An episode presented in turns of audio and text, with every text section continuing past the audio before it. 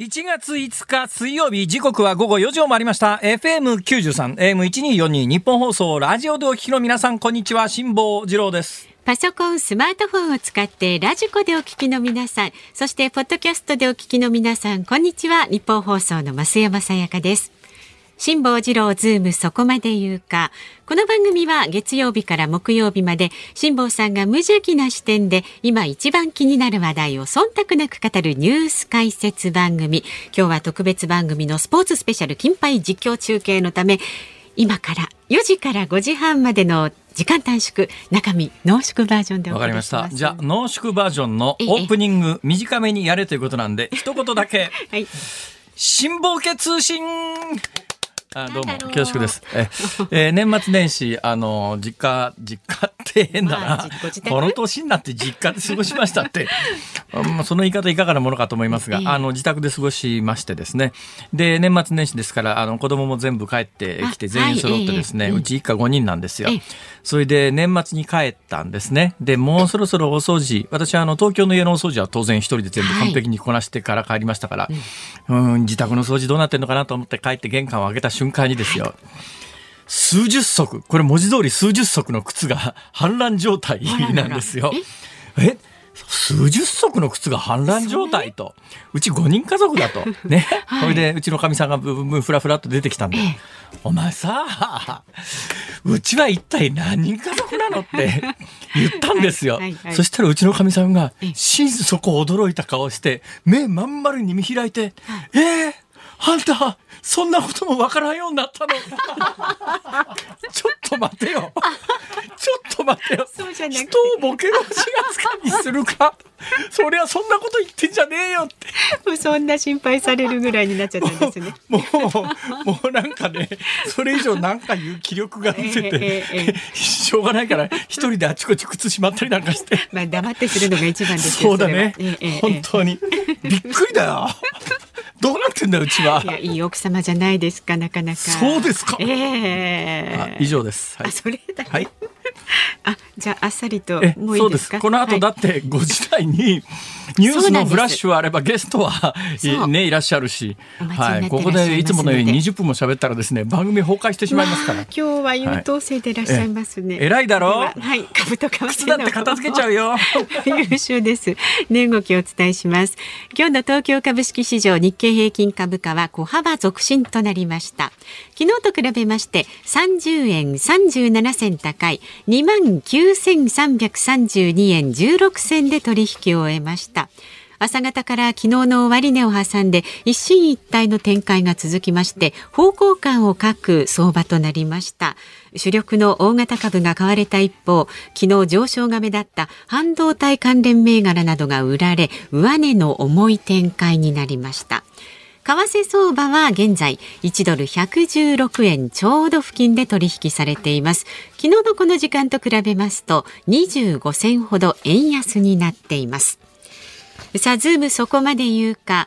この後は昨日から今日にかけてのニュースを振り返るズームフラッシュ。そして全国1万箇所ですね。1万箇所以上だ。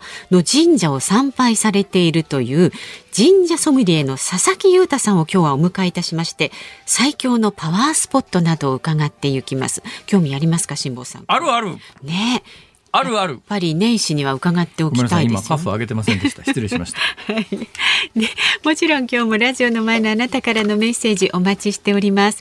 メールは z o o m zoom アットマーク一二四二ドットコムで感想などツイッターでもお願いします。ハッシュタグ辛坊治郎ズームでつぶやいてください。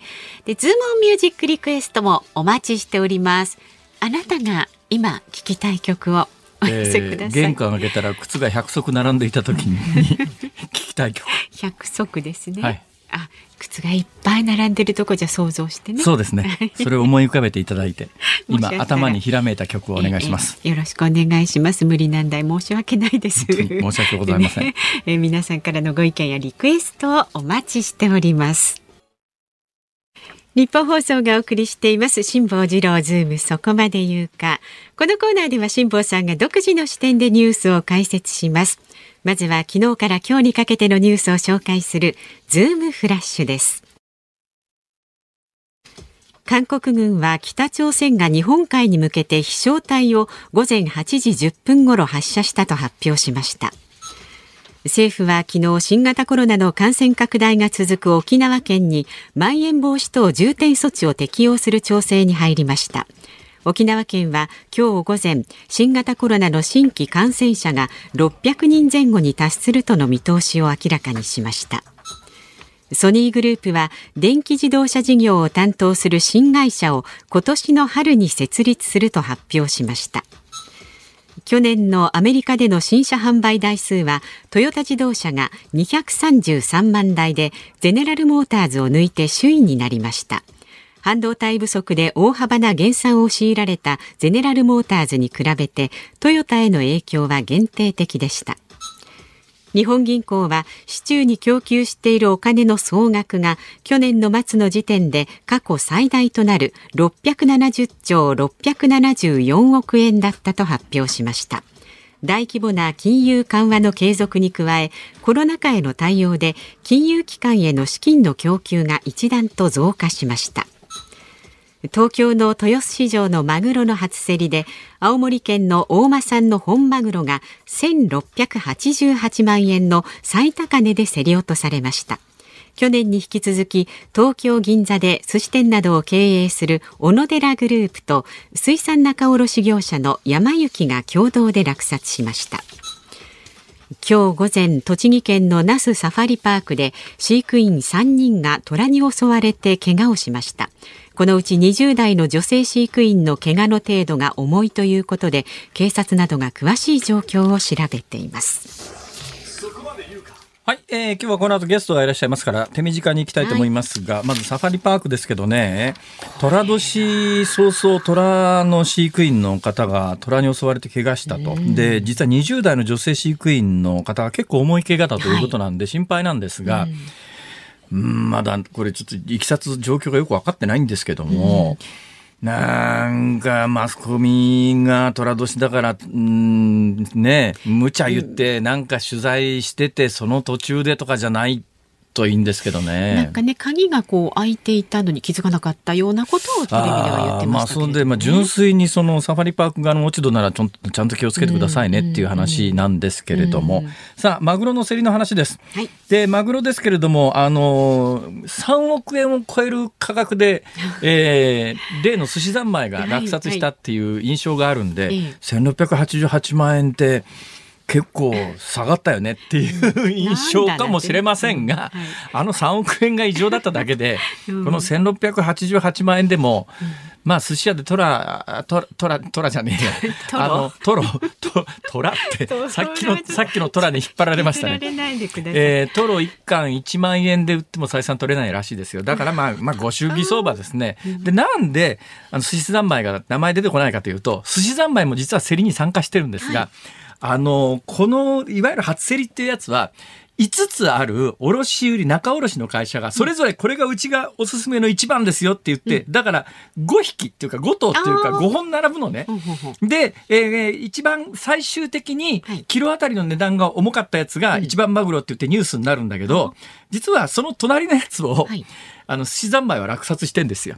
で、寿司三昧はある時に、多分まあ、経営戦略っていうか、広告戦略もか、だと思うんだけど、絶対に一番高くで落札するっていう方針だったんだけど、どうも最近それをやめてるみたいなんで、もともとの初競りの値段に戻ったかなっていうそんな感じですね。すねそれでもねこれあのそれぞれの仲買とかなんとかで数パーセントずつこう取られるんだけど大半は釣った人のとこ行くんですよ。へえ。だから釣った人にとったら、頼むから寿司三昧も参加して3億円にしてくれと。そういう気持ちですよね。ところがこれやりすぎて、はい、どうもその一発狙いで、危険な漁に出る漁師さんっていうのが年末年始出始めたかなんかして、これはちょっと命にかかるよねっていう事態にどうも近年なってたということもあって、もうその億円単位のことはやめようじゃないかって、なんとなくそんな話が広がって、た後でこの値段なんだと思いますよ。はい。まあそれにしてもこの本マグロは私の口には入らないと思います。はい。さて、えー、アメリカのトヨタがあの、ゼネラルモータースを抜いて、アメリカ、多分ね、アメリカの歴史上初めてだと思います。アメリカのメーカー以外がトップに立ったのは。ただし、ちょっとね、トヨタに、私がトヨタの立場なら、うわ、ちゃー、失敗した、下手打ったって感じだと思いますよ。なんでゼネラルモータースってね、300万台以上売るのよ。ええ。多い時には。ええでトヨタ今年233万台なんですよ。台数自体は多くないんですよ。で、ゼネラルモータースが想定外に半導体不足なんかで販売量がガーッと減っちゃったので、アメリカで、アメリカの伝統産業の車で日本車がトップに立ったら、絶対反動が来るんで、トップに立たないように調節してたはずが、トップに立ったとよっていう、それが、それが本音だと思いますね。だから販売台数自体は、まあ、あの、立派な販売台数ではありますが、はい。あの、この販売台数で例年なら実はトップに立てる数字ではないんです。はい。というようなことは背景にあります。あ、時間です。そうなんですよ。今日は実はもうスタジオにね、スタンバイをしてくださっていありがとうございま。ますすよろしくお願いしますこの時間のお客様です。神社ソムリエの佐々木裕太さんです。どうぞよろしくお願いいたします。よろしくお願いしますお待たせいたしました。なお願いします。なんか、え、結構、あの、若い兄ちゃんだね。んかスッとした。いや、そんな、そんなわかんないです。すいません若ないです。か？若ないって関西人ですか？そうなんですえどこの人？兵庫県です。兵庫県、はい兵庫県のどの辺ですか？生まれたのは西宮ってとこですけど、最後に住んでたのは加古川です。西宮から加古川？はいああの、わからない人はわからないと思いますが、まあ、割と、あの、都市部に近いところですね。兵庫県って、あの、日本海側までずっと兵庫県ですから、兵庫県でも北の方に上がると、ええまあ、電気通ってないところがありますからね。いや、そんなことないですよ。電気は通ってます。すよねはい。なんか吉幾三さんの歌みたいな感じになっちゃってそれ。えどうせ兵庫県民聞いとらんやろ。いやいや、お聞きになってますいや、あの、丹後半島は京都ですけどね、何年か前に取材行った時、丹後半島の真ん中辺って電気通ってないところありますからね。ありますか？あるある。ええ兵庫県京都府のね、日本海側をバカにしちゃいけないよ。いや、バカにしてる僕ちゃいますよ。びっくりした。失礼しました。え、えーで、神社ソムリエの佐々木さん。はい、よろしくお願いします。はいえーところで、なんで神社ソムリエになったんですか？あのー僕、10年間ぐらいかけて、全国北海道から沖縄まえでえ、1万数千社巡ったんです、神社を。なんで？最初は、あの、僕、ひそれこそ兵庫県からええ、シンガーソングライターで一旗あげようとシ思って、ンガーソングライターで一旗あげようと思ったんや。で、上京してきえて、で、もうほんま、四畳半一間暮らしをしてたんですけほうほうどほう、全然、あの、歌で人が集まってくれなくって。はあはあ、ライブハウスでやってもええ、何人とか、一人とか、えっていうのやってて、これあかんなとどうしようかなと思った時にええ、パッと伊勢神宮行こうとなぜか思ったんですよ。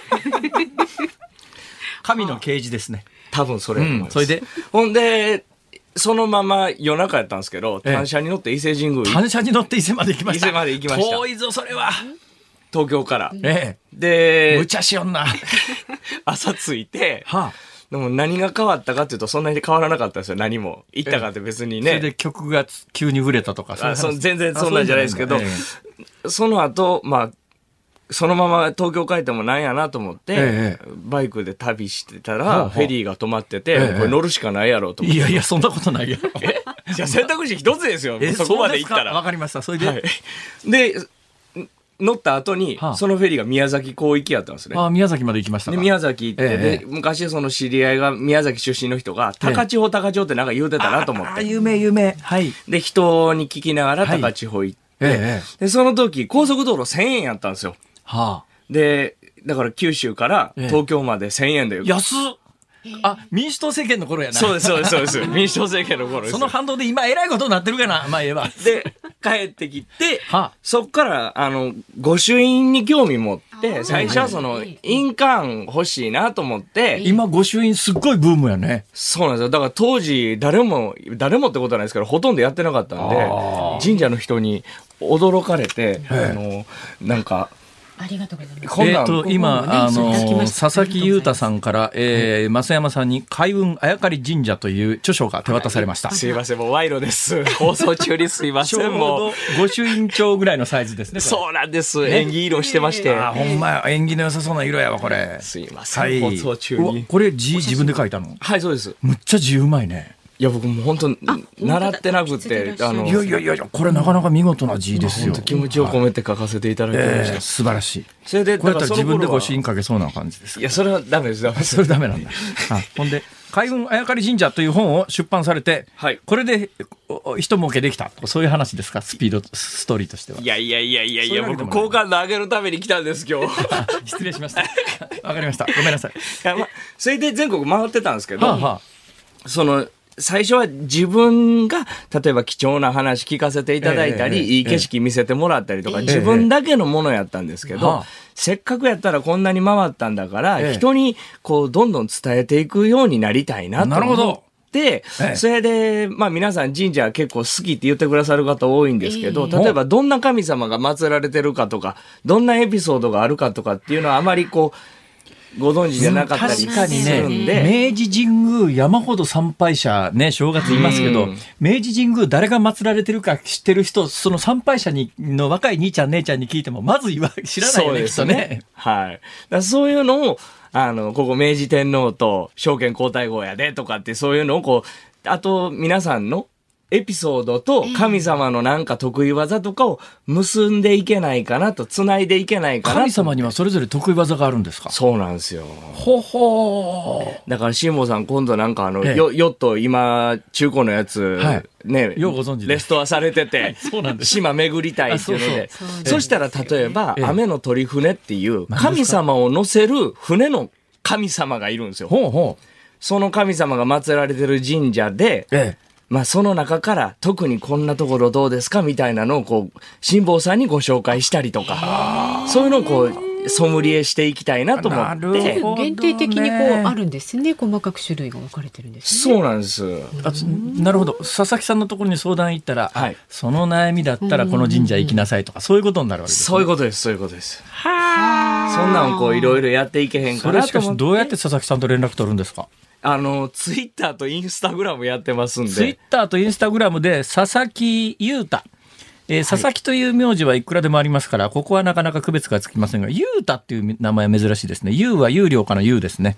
それに太いで佐々木優太さん。だから、あの、今これを聞いてですね、私の悩みどの神社行ったらいいのかしらって思った方は、ね佐々木優太さんのツイッター等からダイレクトメッセージを出してもらうと。そういうことですか？す。もしくはこう神社漢字でソムリエカタカナで売っていただいたら、あ神社ソムリエって言っても日本に一人しかい、一人しか出ない。え、何人かいらっしゃるかもしれないですけど、一番最初に多分僕が上がってくるかなとそう思いうことですか。わかりました。えーさあ、じゃあそんな、あの、佐々木さんにですね、えー今年おすすめの神社聞いてみましょはい。今年は何と言っても、まあ、虎年、さっきも虎の話題出てましたかええあらり、例えば群馬県藤岡市に諏訪神社っていうのがあるんですけれどほうほも、そこはあの、狛犬が祀られてる場所に、狛犬じゃなくて狛虎が祀られてるんですよ。う。あらま。かなり関西にもなんかいくつかあったような気がする。関西結構多いんですよね。関西は多いんだ。関東は珍しいですよね。それ初めて聞いた。で関西多いんですけど、やっぱええお寺さんが結構多いんで、神社と虎ってなかなかつながりがないんですよ。お寺さんと虎って結構あるんですけど、あ、そういうもんなの？結構そうですよ。うーん。で、この駒虎がある藤岡の諏訪神社とか、ええあとは広島県の福山市に、はいその名も牛虎神社っていう神社があって、あ、牛虎ね。牛虎って一文字で書くあの方角の、例えば、はいはい乾さんとか辰巳さんとか一文字で書きますけど、牛虎、もともとは福山城の鬼門を守るんで、鬼。門の方が東北なん、はいはいあ、北東なんで、あ、北東ね。はい。はいえー牛虎だということで、牛虎神社って名前がついてるんですけど、去年牛年、今年虎年で、またぎの、12年に1回のまたぎなで。なんんか縁起良さそうですね、それね。で、か祀られてる神様は疫病封じの神様なんですよ。あだからこの時代の牛虎をまたぐこのお正月にはぴったりなんじゃないかなとなるほ思どっておりまねす。。大体あの、初詣っていつまでに行ったらいいんですか？僕は、あの、その人にとって、今年一番最初の参拝が初詣やと思ってるんなるほど、でなるほどすけど。、ええまあ、一つこう付け加えるとするならば、ええ僕のお正月って2月10日とか11日前後やと思っていて、はいはい。昔の方はそのあたりが、今で言う旧正月旧ですよ正月ね。はい。やっぱ暦とか、ええ例えば新春っていう言葉も、はいはい現代の1月1日やとこんなに寒いのに何が新しい春やっていう感じなんですけど、ね。あの、昔の暦の方が確かに季節とマッチしてますよね。らそのあたりをこうイメージして、ええまだまだこう行きそびれた方も、ええ2月10日前後がお正月だと思えば、そっかまだこう2ヶ月間は助走できるんで、えそのあたりに行っていただければいいんじゃないかなと思います。全国1万所を巡った僕が見つけた開運あやかり神社。ね。なんか爽やかな写真が載ってますね、この本の表紙にいや、ね。目の前にいる僕も爽やかですよ。高千穂神社推薦。あ、高千穂神社推薦なんだ。あ、宮司の後藤さんが推薦してるぞ。ありがとうございます。それもこう、一番最初に行った時は、あの、ご挨拶でき、もちろんしなかったんですけど、ええ一万社回った後に、ええあの、いスタートが、まあ、御社だったんですって話したあらー、じゃあって言って快く、あの、観光で行って、ここの神社の佇まいはいいな、みたいなとこあります？観光で行く、行ってって、そうですね、えっ、と、例えば見栄えってことなんですけど、はいはい。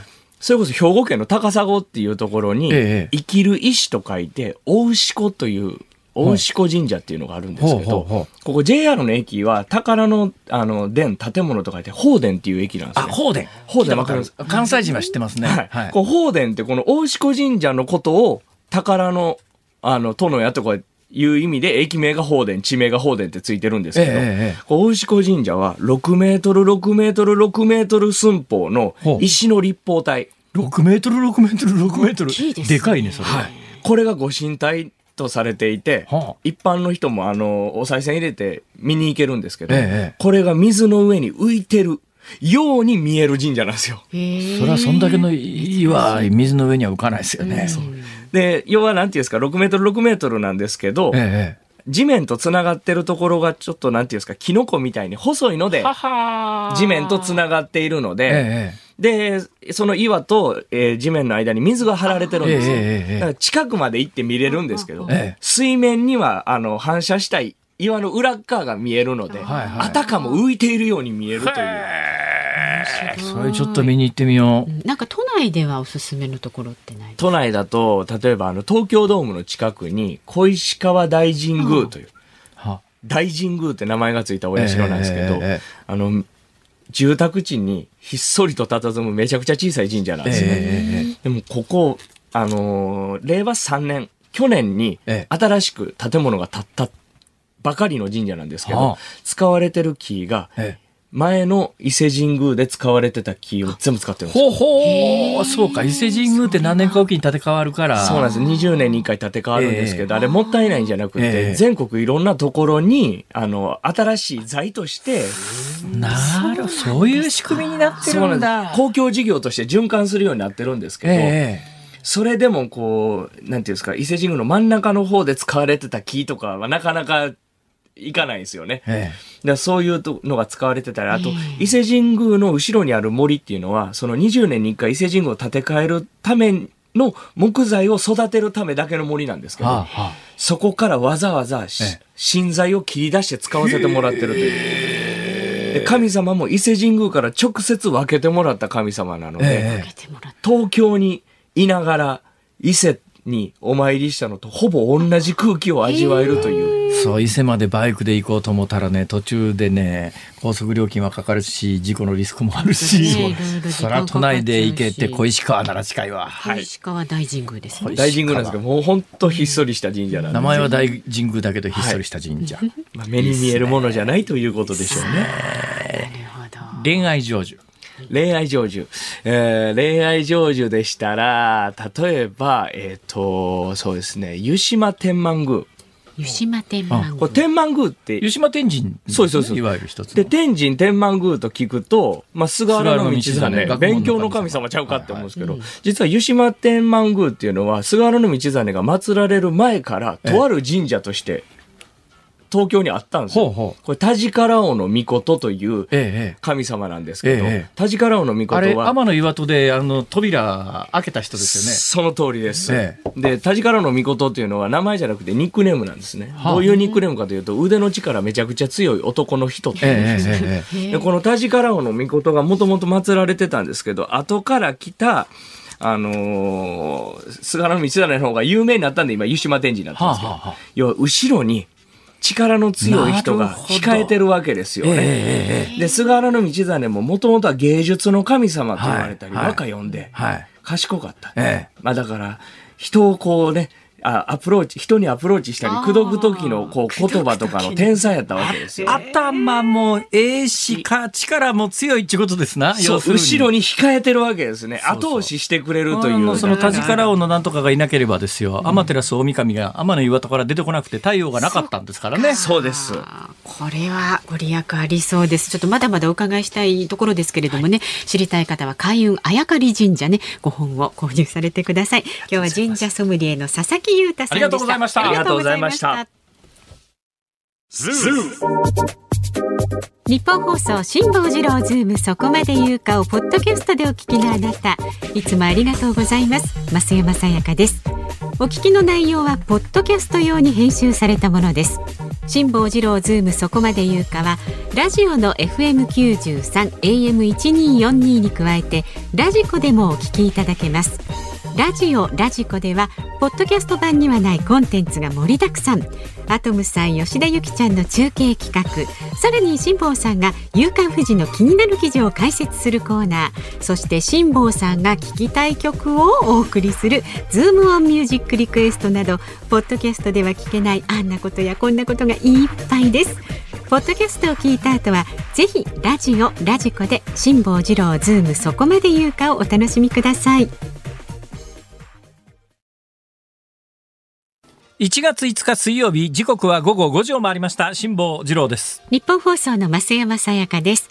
さあ年が明けてね新しい年もリスナーの方々お優しいです。ありがとうございます。はい今日のズームミュージックリクエスト。玄関を開けたら靴が100足あった時に聞きたい曲。はい。えっと神奈川県のおいちょさん辛坊さんのオープニングトークよくわかります。主人からも全く同じことを言われてしまうので、靴がいっぱいってね、玄関にね、ええ、私は言われる前にいそいそと靴をしまいます。プラスして、ムカデじゃないんだから、とも言われます。ああ。ムカデなのよっていうのはどうでしょうか？言ってみて。私みたいにボケたんじゃないのって言われるのもどうでしょうか？それもどうかと思います顔でね、はいはい、でねリクエストが365歩のマーチなんてどうでしょうかなるほど。はい。えー、水前実況子さんでしたっけ？そうそうそう、はい、神奈川県川崎市のみゆみゆさん。玄関に靴が100足あった時に聞きたい曲。1年生になったらなんで？一年生になったら一年生になったら友達百人作る作るやつか。友達百人が遊びに来てると、ね、うまいねどうも。うまいうまいそれから大田区のなおぽんさん。今日のズームリクエスト靴の曲です。が靴の曲。靴の曲。近藤正彦さんのスニーカーブルースなんかどうでしょう？名曲ですね。ですね、はいリバーサイドマンさん東京都の方、えー、たくさんの家族が集まるお正月は羨ましいです。そんな日を思い描いて福山雅治さんの家族になろうよリクエストします。こっちの角度からね。かなり聞きたい、あ、そうですか、うん、それから大阪府門真市のブルーハーツさん。靴百足から思いつく歌。靴百足。イメルダアンドロメダ。銀河鉄道39遠いな。なんとなく似てるということで。だけどイメルダさん 今イメルダさんのお嬢イメルダさんじゃねえや。あのマルコスのお嬢さんかなんかが大統領選挙に今年出るかもしれないってんで去年の暮れぐらいから結構話題になってますけどね、イメルダの靴覚えてる人どのくらいいるかな。私見に行きましたよ。あのマラカニアン宮殿っていうのがあってですね、その中にあのイメルダが残した靴が展示してあって、見られるようになって見られる。今はわかりませんが当時結構見られたんですけど、今もうなくなっちゃったかな。はい、わざわざ見に行きましたよ、それ。この方ね、五醍醐の銀河鉄道39お願いしますと。それから神奈川県のパパイヤポコポコさん。桜田純子さんの私の青い鳥をお願いします。なんで、よう、くくくくですか？くですよ。くくく、靴関係ないでしょ、それ。くくって言うじゃないですか、こう、幼児語的なね。はあ、江戸川区、そこまで空花さん。底辺の手ね。55歳男性の方。本日の選曲ですがやっぱりこれです。靴が約束。えー、靴約束。口約束。渡辺徹さんの約束で。靴が約束、ま、靴約束。口約束。万歳みたいな感じですねそれね。はい。わかりました。そしてえまだありますか？えっ、とねこちらの千葉県八千代市のつぐさん。あこの方リクエストじゃないのかな？えー、と一応ご紹介しますと、はい、昨日坂本一生さんのことが話題になったみたいですが、えーえー、我が地元の八千代市でトレーニングジムを経営なさってますよと。それでか。とにかく今坂本一慶さん筋骨隆々とされてですね、ほぼほぼほぼボブサップ状態のお体になられてて、驚いたという話を昨日しましたが、えー、はい。そうでそのすぐ近くにはパンケという美味しいラーメン屋さんがあって、ここは兄で有名になった岩崎宏美さんのご両親が経営されてまあいろいろ有名人の方にね。そうですこんな情報もいただいてありがとうございます。さあ、じゃあ決めますか。はい。はい。本日のズームオンミュージックリクエスト、福山雅治、家族になろうよ。じゃあ、家族になろうようですね、はい、今日のエンディングはお送りいたします。365歩のマーチと迷ったんですけど、ね、いろいろ捨てがたいですけどね、はい。えー、じゃあ今日は福山雅治さんでお送りいたします。はないだろう。そうですか。いいと思いましたけど。さあ番組ではラジオの前のあなたからのご意見24時間お受けしています。明日木曜日は飯田浩二アナウンサー登場ですね。飯田さんはね今日都庁で小池都知事のインタビューを行って。新春記者会見じゃなくて独占インタビューそうですね。根掘り葉掘り聞いてるらしいのでねこのあたりもお楽しみになさってください。あなたからのご意見やご質問ズームアットマーク 1242.com ツイッターはハッシュタグ辛坊治郎ズームでつぶやいてください。お待ちしております。辛坊さんが独自の視点でニュースを解説するズームオン今日最後に特集するニュースはこちらです。沖縄県の新型コロナの感染者600人前後の見通し。沖縄県の玉城知事は新型コロナの新規感染者が暫定値で600人前後となる見込みとなったことについて驚異的な数字で愕然としたと述べました。玉城知事は今朝沖縄県へのまん延防止等重点措置の適用について山際新型コロナ対策担当大臣と電話会談を行い明日最終判断する方針です。この数日の報道を聞いてて、本当に違和感があるというか、大変大きな問題だなと思うのは、はい、沖縄で600人前後の感染というか、これ今日出てますよね。最終的に603 623人、ごめんなさい、623人出たっていうのは、はい、えー、おそらく夕刊には軒並み出てるのかな出るのかな明日の朝刊には少なくとも出るでしょう、はい、でネットニュースなんかでももうかなり報道されてます、ええ、ところがどの報道を見てもですよ、まあ昨日あたり沖縄はもうすでにかなり増えてたんで、えー、それの報道も含めて全部詳細に見たんですが、どこにも沖縄の死者重症者がどうなってるかっていう情報がないんですよ。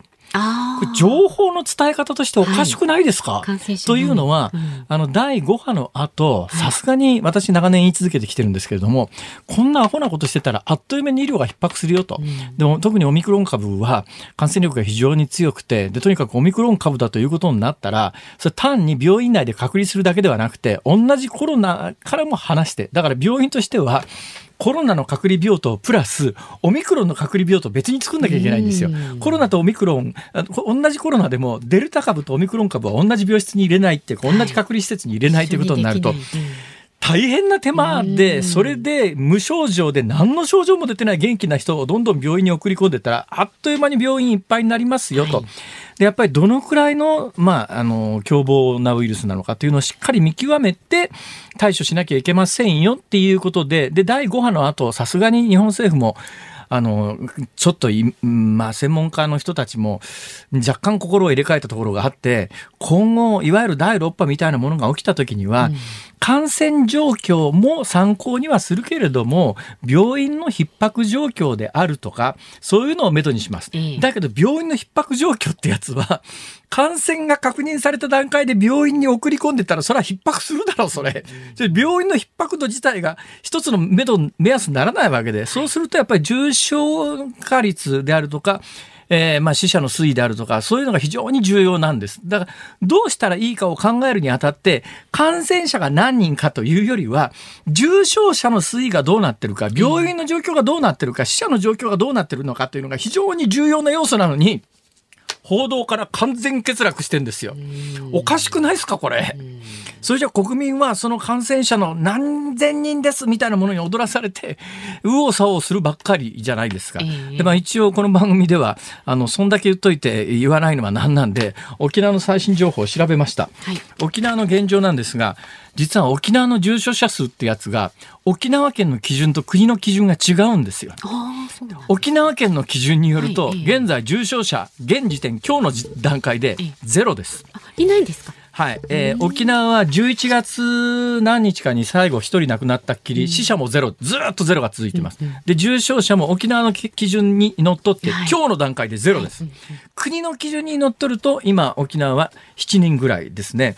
それで、あの沖縄県の新規の感染者数の推移のグラフ、過去1か月ぐらいにわたって、ざーっとこの表、1日何人かっていうの出てると、えー明らかにオミクロン株が広がってきたなと思えるのは12月の23日ぐらいからですね。だから12月の下旬ぐらいから、はい、えー、顕著に数字が増えてきてます。うん、で、まあ、ここへ来て、えー、先々週から先週っていうのは倍ぐらいのペースだったんですが、うん、先週から今週にかけて、倍どこじゃないですね。5倍も6倍も、あの、同じ曜日でか見ると増えてます。はいはい、で、これはなぜかというと、はい、多分ね、えー、騒ぎになってきてるんで、検査所に行く人が増えてるということが一つ背景にあると思います。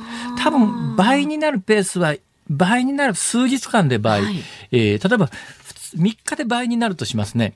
3日で倍になるということは、えー、6日で、えー、4倍になるということですね。はい、で、9日で、えー、8倍になるということですよね。はいうんえー、ところがね、先週の水曜日の感染者が27なんですよ。で、今週の水曜日が623ですから、20倍なんですよ、これ。とてつもない。となると、あの、いわゆる交換言われてるオミクロンの感染力からしても、ちょっと数字が伸びすぎてるというところがあって、おそらくその単に感染が広がってるというよりも、検査であぶり出される人が増えているんだろうなっていうことがわかります。一つね。で、さっきの情報ですけれども、じゃあ現状重症者及び死者がどうなってるのか。まあ、重症者死者は感染状況の増減よりも遅れて増減します。はいえー、私の経験で過去2年間をずっと見てると大体2週間から3週間ぐらい遅れるケースが多いですが、だからそういう意味では、来週ですよ。来週、重症者死者の数字が、だからこれ3週間前の、えー、12月19日の週ぐらいから明らかに数字を見てると、オミクロン株が沖縄で広がってきたなっていうのがわかります。うん、そうすると来週になるともう3週から4週目に突入しますから、うん、えー、重症者死者が増えてくるんだとすると、来週ぐらいからデータ上現れてくるはずなんで、このあたりの推移をよく見とかなきゃいけないんだけど、うん、今の報道からそこの部分が完全に欠落してますから、私みたいにこういう商売やってて、その数字をこっちから取りに行って調べりゃ分かりますけど一般の人そういうのテレビ見てるだけで新聞見てるだけでそこに情報が載ってないとその情報がないことになってしまいますから。どんどんどんどん感染者数の数字ばっかり増えてかなんかちょっと不安になっちゃうんですよねだからそういうことがないだからね非常に問題なのは、あの玉城知事はそういうことをねあの前面に出さずにまん延防止等重点措置の適用を政府に要請するっていうもうもう政治問題ですよこれそうするとその後当然あるのは緊急事態宣言でしょ、はい、まん延防止等重点措置とか緊急事態宣言というのは、病院の逼迫度合いであるとか、あの、重症度合いであるとかに応じて今後やりますって言ってんのに、そういう基本的なデータは分からずに、数字だけでほとんど無症状だったり、あの、あの、極めて軽い風邪状態だったりしてる人の数字をドーンと出してきて、緊急事態宣言で店全部止めますって言うと、言われた方だってちょっと待てよって話になりますよね。それをやって有効にやるんだったら現状こうですからっていう基礎データをちゃんと出さなきゃいけないのに、現状においては全く示されてない。こんなもんで緊急事態宣言なんか出されたって誰も守りはしねえだろって話でね。なかなかね。ちょっとしっかりしようよ。まあ、ようやく昨日私が長年言い続けてきてたん、来たんで、あの、岸田首相の年頭挨拶で、まあ、入院に関して言うと、入院に関して言うと、まあ、今後その重症度そういうのに応じて単純にオミクロン株だからと言って入院させることはやめる方向性を言っただけですから、別にそう決めたっていう話じゃありませんから。で、これに関して言うと、昨日の首相の会見聞いてたら、はいまあ、法律上そうなってるんだけど、一応政府としてはそういう方針なので、あと、独自に自治体が考えてやってくださいっていう、投げちゃってるわけですよ。でまああの大阪の府知事みたいに、うん、あのその記者会見あるなしにかかわらず大阪府ではもう今後一律オミクロンだからといって入院させるようなことしてたら医療が破綻するのでその辺はちゃんと考えながらやりますっていうのを自治体の長がや言ってくれるところはあるけれどもこの沖縄の知事みたいにとにかくあの数感染者の数だけあの増えてますからそれが重症であるとか軽症であるとか関わりなくまん延防止等々政府に要請しますっていう。この方向性が一番やばいよねこれ。と私は思います。大丈夫なんでしょうか？大丈夫でしょうか？以上今日最後のズームオンでした。ズームミュージックリクエストお送りしているのはラジオネームリバーサイドマンさんのリクエストで福山雅治家族になろうよでございます。うん、え年の初めにしみじみといかがでございましょうか？いいですね。はい。はいえ、えー、何か言え？いいですよ。じゃあこの後のお知らせ。オミクロンに関してですね、はいはい、えー、ちょっとさっきのオミクロンのコーナーで言い忘れたことが一つありまして、まあ二つあるんですが、まあ一つ言い忘れたことはおいおい明日以降喋っていきますけれども、あの一つもう一つ言い忘れたのがですね、WHO が、えー、4日だから昨日か。うんあのオミクロン株が128カ国地域で感染確認されたということを明らかにする一方で、はい他の変異株と違って深刻な肺炎は引き起こしにくい可能性があると WHO が正式に言いました。でこれ重要なんですけど、なんか日本はこういうニュースって全部ないことになっちゃうんだよね。あまりね。WHO がはっきり言ってんだからさ、ねうん、WHO がなんか大騒ぎしてる時にはそっちに乗ってだな。うん、よくわかんないね、日本の一部マスコミは。安心しつつ危機感を持ちたいですよね。そういうことです。はい。うん、だからどういうものかわからない間はやっぱりね、それなりに対応しなきゃいけませんけど、どういうものか分かってきた段階でやっぱり事実を積み重ねていくっていう作業が一番大切になりますが、この番組は今年もそういう方針でお届けしてまいります。よろしくお願いしますね、辛坊さん。あ。私ね大きなものを買ってたの忘れてました。何でしょう。ヨット。まあ普通の方あんまり買わないですからねヨットね、はい、そう聞きの日本放送。この後は鶴光師匠と美和子様鶴光の噂のゴールデンリクエスト。で明日の朝6時からの飯田浩二の OK 工事アップ。コメンテーターは明治大学准教授の飯田康之さん。6時からのご登場。で12月のマネタリーベース。消費動向調査結果について。それからねさっきもお伝えしましたが小池都知事のインタビュービューお届けいたします。それ注目ですね。ねはい、でこのズームそこまで言うかはその飯田君登場です。飯田君新年だから新しいネタ持ってきてくれると思うな。で芸人さんじゃないんですから飯田君は。鈴木宗男なんでやねん。はい。辛坊治郎ズームそこまで言うかここまでの相手は辛坊治郎と増山さやかでした。明日も聞いてちょうだい。